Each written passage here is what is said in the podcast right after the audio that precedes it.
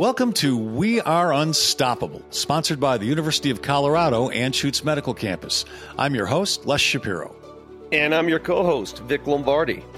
Now, each episode, we'll bring inspiring interviews with great athletes, celebrities, and the most brilliant minds in medicine on how to beat adversity to win in life. So thanks for spending time with us as we bring you one step closer to becoming your best unstoppable self. Joanne McCallie has been one of basketball's most accomplished coaches on any level the last three decades. Uh, the women's head coach at the University of Maine, then Michigan State, then Duke. A record of six hundred twenty-eight wins, two hundred forty-three losses.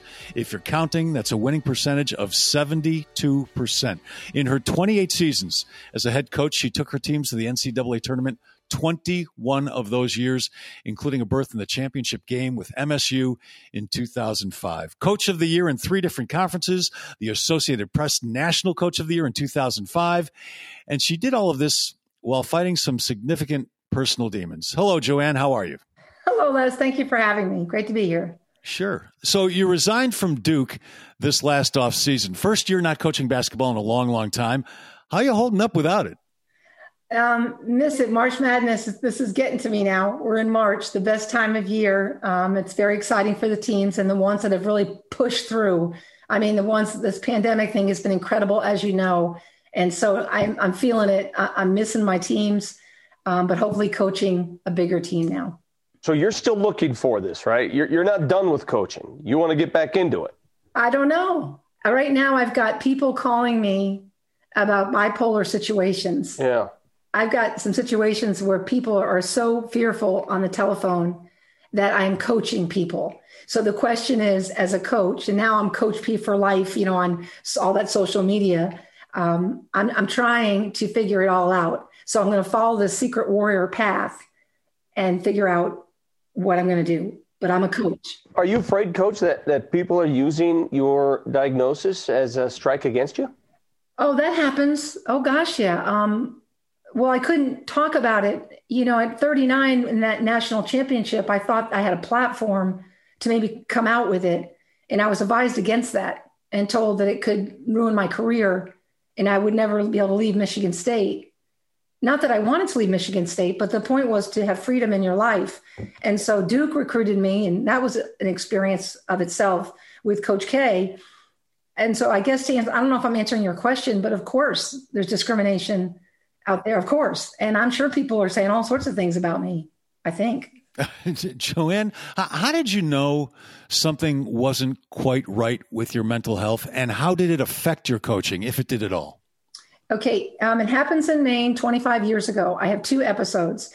The first one is a manic episode. I thought I was just productive and rocking and rolling. We were getting some great players at Maine. We were going to do some amazing things, and we did. You know, beating Alabama when they're tenth in the nation, you know, Stanford, all this stuff. It was unbelievable. But I got to a space where I didn't know, and other people like had to tell me, like my husband, and you're in huge denial as an athlete because you cannot believe that your mind has left you. I mean, you've got to be kidding. I'm a, I'm a basketball player. I work out every day. I was a mom. I had my first child. It was a year later. It's a long story. I mean, it, but the, the bottom line is, you don't know. In a manic episode, you often don't know. And that is unbelievable. Well, how did it manifest itself? How did you know you were having this manic episode? Well, I didn't, but the people around me did. What were they telling you?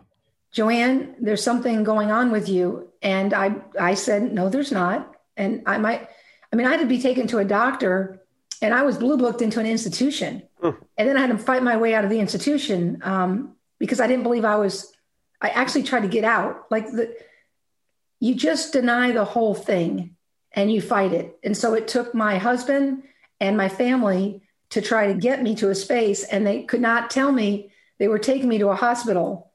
And when they did that, I thought it was my hu- husband's problem. Like I thought he had a problem. I didn't know why we were going there. And then I tried to get out. So I, It's it's surreal. Um, you hear this often in life. Oh, oh, you must have bipolar. Oh, my God, this person's got bipolar. It's often minimized. It's one of those diseases that unless you have it or know someone who has it, you don't understand the power of it. Does it bother you when you hear that term thrown around loosely? Uh, what bothers me, no, I mean, two point eight percent of Americans have bipolar, but what bothers me when people don't get the whole thing, about fifty percent of this country is somehow affected through mental health, anxiety, depression, everything else. So these these diagnoses are important. Uh, bipolar one, bipolar two, got it. Okay, labels aren't the best thing. And now we've got a country and a situation where you've got, I mean, look at the numbers of suicides. Look what's going on. I mean, this is unbelievable. And this was sort of, there are reasons why I decided, um, again, in the book, there's a suicide. There's there's issues that have driven me that this can't happen anymore. Young kids in high school. And so I hate labels, but I understand their need. But the reality is we're talking more than two point eight percent. We're talking about a lot of people coming out of this pandemic. And the phone calls I'm getting, it's this is a blowaway. People are afraid. And that's why I say stories over stigmas. And mentorship matters. I am hashtagging. I am trying to do what I can because I'm going to follow Secret Warrior where it goes. All right. So Secret Warrior is the name of the book. Um, I'm wondering, did you quit coaching last offseason to write and promote the book? Is that what you're doing right now primarily? I walked away from Duke because it was the right time to pass the torch. I wasn't renewed, although we finished third in the league that year. If you check out the A C C, it's pretty tough. I was not renewed. So I walked away out of my last year of my contract. Okay, that's what I did. I was already writing Secret Warrior. I just started because of the pandemic. We had that extra time because you can only Zoom so much in recruiting. So I started in March, finished it August eighth. Then, so it, the confluence of events here is remarkable relative to me writing it. And then this, what's happening to our country and our world. That's the truth. Well, I've always wondered this, how many and what effective therapy is there for bipolar disorder? Is it still, is it just a medicine? Is it a psychologist? Is it a lot of therapies? How do you treat it? You treat it by a good, good psychiatrist, terrific therapist. It's, I have, I feel bad because people don't have means. That's another thing I'm going to work on is healthcare. It's expensive. Um, but everyone needs therapists, not just bipolar people. Last time I checked, a lot of people have therapists. Uh, a lot of people have psychiatrists just for different things. Uh, it's medicine, it's exercise, it's routine. It's, it's many different things that you can do to manage it. Things trigger it. I had an enormous amount of stress on me at Maine. I was a head coach at twenty-six. I had a, my child, I took a team to Belgium. There were, I overdid it, and you can trigger it or not. It can, it can stay dormant, but these triggers that are happening right now in our country are unbelievable. People are triggering off, and I love student athletes. I'm a coach, so I'm really sensitive to N B A, W N B A, football. That's why Nick Saban is on the book. That's why you got Krzyzewski on the book in terms of endorsements, but you also have Tara Vanderveer, C. Vivian Stringer. You got Reggie Love. The point, there's a point about who's endorsed this book, the diversity and its overall effect. You've talked a few times about young people and young athletes. Uh, mental health, from what I understand, is, is very underserved, especially in times like this, the pandemic. So let, let's talk about your area of expertise, though, college athletics. Could we use more mental health professionals working with college athletes? Should, should every school have professionals on staff to, to deal with these issues? Because I'm guessing all the young adults you've coached, you probably saw plenty of problems there that, that should have and could have been addressed, yes? Absolutely, but it, it's got to be better than that. The way it connects, it, it doesn't connect. There's certain things that coaches, there's certain things that are not handled right now in terms of how you connect a coach in while not violating privacy. Like there's There's a way to do this better, I feel, if that makes sense. How how do you do it better? It, besides the personal relationships, besides coaches getting more involved, because a lot of people uh, still sweep mental health under the rug. Yes, you do it because you want to have access, quicker access to medicine when necessary. So say you've got say you've got a sports like Michigan State or Duke, you need a psychiatrist and a therapist working together. Okay, working in concert where kids can easily just check in And it's kind of, and it's the same. You can't change the people. Like, you need someone committed. And so then coaches can be told, hey, Joanne, you need to understand with this player, this direction would be good. That does not violate privacy of a person. There needs to be a connection. I've experienced that. I understand what that's like. It's not prevalent. Okay, it's not prevalent because you, it's always psychologists. There's nothing wrong with psychologists. Don't get me wrong, but they can't administer meds. And then there's a big delay in meds, right? So I go to my psychologist. I think something's wrong. Then I got to find the psychiatrist. You got to wait two weeks. This is a student athlete who has a game. Like, there's a lack of connection. We Are Unstoppable is sponsored by University of Colorado Anschutz Medical Campus, a world-class medical destination at the forefront of education, science, medicine, and healthcare, right in the center of the Rocky Mountain region.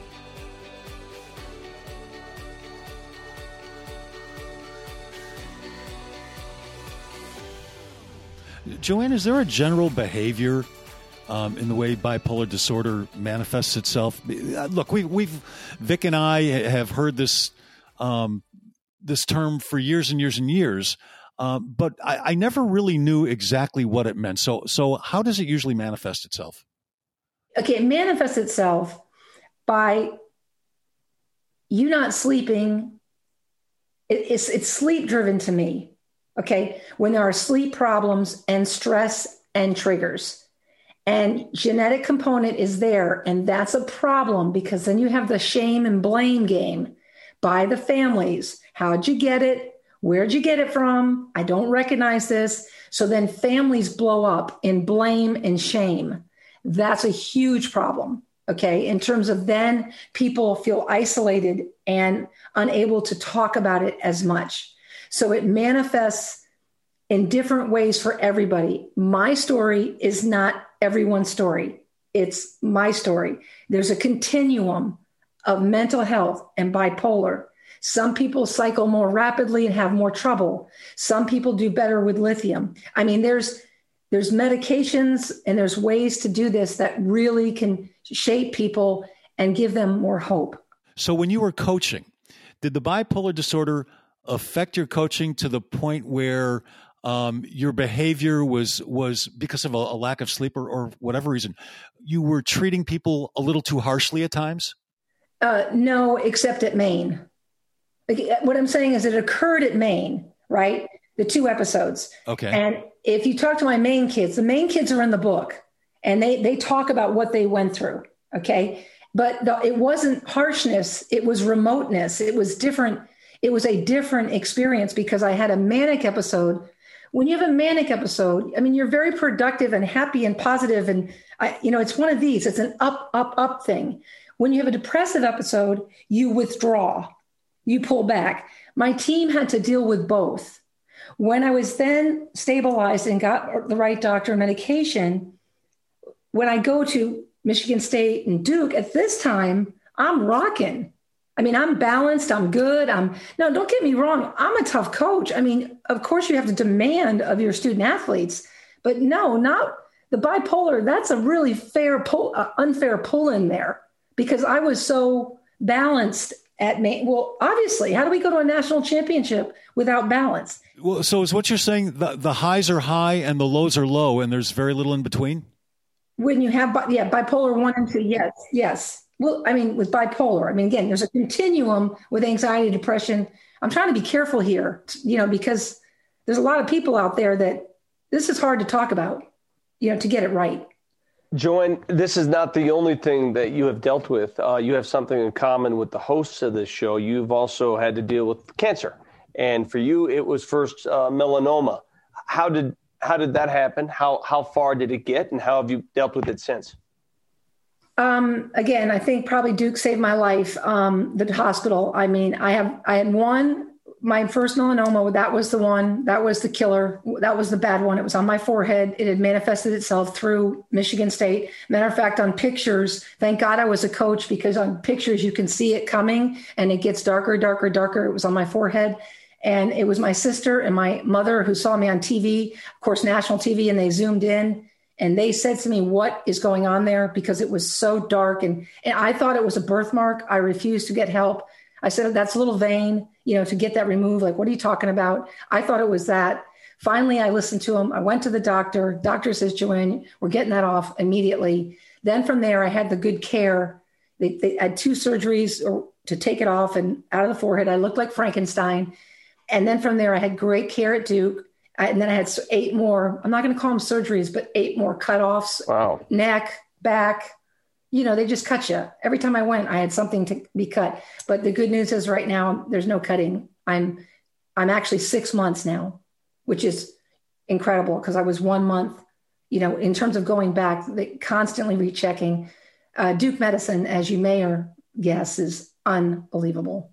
In this day, do you still, I mean, are you still scanning your body? Oh, gosh, yeah. Oh, it's it's unbelievable. As a public figure, I worried about it. You got to take all your clothes off. Like what I mean is North Carolina is just down the road that you have to do this, all this stuff. And I said to the doctor, I said, yeah, is this trustworthy? Because we live in a very rival area. Like, is any of this stuff going to get out? You know, and then, of course, the same thing with bipolar. I mean, Duke knew I was bipolar. So, I mean, I don't know what to tell you. Privacy is such a big thing for people. And I had to balance that. And I'm trying to be funny about the melanoma a little bit. Like it's funny, like Carolina. Anyway, it, it, it wasn't, if bipolar wasn't enough and then melanoma, uh, the third element, you had a hysterectomy. Well, it, that was unbelievable. I left Duke on July first and I had a little video and I was a hundred percent healthy and I was doing the right thing. I felt for my players, for Duke, for everything. You know, again, I walked away from a contract. That was a pretty big contract, by the way, um, walking away from a lot of dough there. Okay, that's fine. So I walk away and I, four weeks later, I have a hearing loss. I got eye problems and then I got a cancer opportunity. So they tell me I need a hysterectomy. I got this cyst problem. I mean, never say you're one hundred percent healthy. Okay, basically never say that to anybody. Mm-hmm. Well, especially the older we get. Yeah, and so everything, yeah, yes, I had a hysterectomy. Um, now I'm going for an M R I on a knee because I like to play tennis. I mean, it, it is, it's unbelievable. I mean, it, it, this has been unbelievable. And, and my father passed, okay, and I don't mean to make, right in the middle of the writing of the book. I This has been some kind of surreal experience. My father is the best reader in the family and will never read the book. Hmm. How well has the book been accepted? Again, Secret Warrior. And are you on the speaking circuit now? Yes. I Well, I'm on the Zoom podcast, whatever circuit yeah, you call whatever it. The speaking circuit is these days. Well, I had the beautiful experience of being on G M A with Robin Roberts. And Robin Roberts is some Svengali of a human. I, I, don't, I don't know what to say. She's incredible. Uh, so we had a conversation there. And yes, I'm going anywhere and everywhere because I'm trying to build a foundation. And if anybody thinks you make money on books, only Stephen King. Okay, I'm sorry. You don't make money on books. All all the money is outgoing. You pay for your your your team, my agent. Oh gosh, it's such a mess. And it's it's different than coaching. Is the book selling well? Uh, yeah, five thousand in ten days. It's wow. It's it's pretty good, but I you know, I can't look at that anymore because with Amazon things go up and down, bestseller in this, you know, bestseller in that, and then it changes. And again, as a coach, you don't have a fan mentality. You don't believe in polls. You don't believe in that stuff. You just believe in what you're doing. And so I'm applying my coaching principles to this book thing, although there definitely is an ego about it. You want your book doing well. There's a competitive thing here that I cannot. Yeah, that's why you're yeah. a coach. All right, last one from me. You mentioned it earlier. I love the fact that you're you're bringing awareness to mental health, because if there's one thing this pandemic is going to do um, long-term, it's going to affect kids, especially athletes, young athletes who haven't been able to play sports or have struggled playing sports or had to quit sports. I mean, long term, have you thought about that? And what kind of words of advice would you have for those young athletes and coaches? Yeah, you are exactly right. What I'm currently doing, when I talk to high school kids like A A U teams, these kids are lost. Okay, so we're going back to basics. We're, we're talking about their life, their future, making their bed, getting a routine, uh, trying to connect with their friends. I mean, we're way back at square one with these kids. They are alone. They are afraid. And not everybody has bipolar or anything like that. There's just anxiety, depression. again, in my hometown is a suicide because he didn't have sports. Uh, I've had a, t- a Northwestern athlete take their life. I've had a best friend's, uh, my best friend, or t- not my, my best a teammate's daughter take her life. It's in the book. Enough, enough. We, we have got to get people to understand that routine and human connection is so important. And we got to find a way. And no, I certainly don't have all the answers. Joanne, it sounds like um, you're not coaching basketball anymore, but now you're you're a coach of life. That's what it sounds like to me. Yeah, the old moniker. I changed it on my social media, Coach P for Life. Like, I, I yeah, I love it. I love my monikers and I love my hashtags because there's going to be four of them because I love the Final Four. And I only went once as a head coach, and that's a real bummer. Um, so there's there's a connectivity to all of this. And um, I'm just going to do whatever can be done. You think you'll ever coach again? And will it be your decision? Oh, it'd definitely be my decision. Um, of course. Yeah. I mean, of course. Well, my, my point is because of the way programs might look at you now, will it be your decision? Oh, well, yeah, they could discriminate. Oh, oh gosh. Yeah. I mean, no, maybe I'd never coach again. I mean, no, I get it. They, I mean, they can, this is what you do. I was told if you do this, Joanne, you're going to be the bipolar coach. You're going to not be a Final Four coach anymore. And so be it. That's, I'm sorry, that, that's the way it is. And if, if, if somebody couldn't see past that, well, I'm sorry, you're part of the problem and I, I don't need to be with you anyway. And so perhaps I won't coach. I mean, that perhaps that opportunity will never come around again. So this is what I'm doing. I'm coaching and I love coaching. It will be my life. It's Coach P for life. And there we go.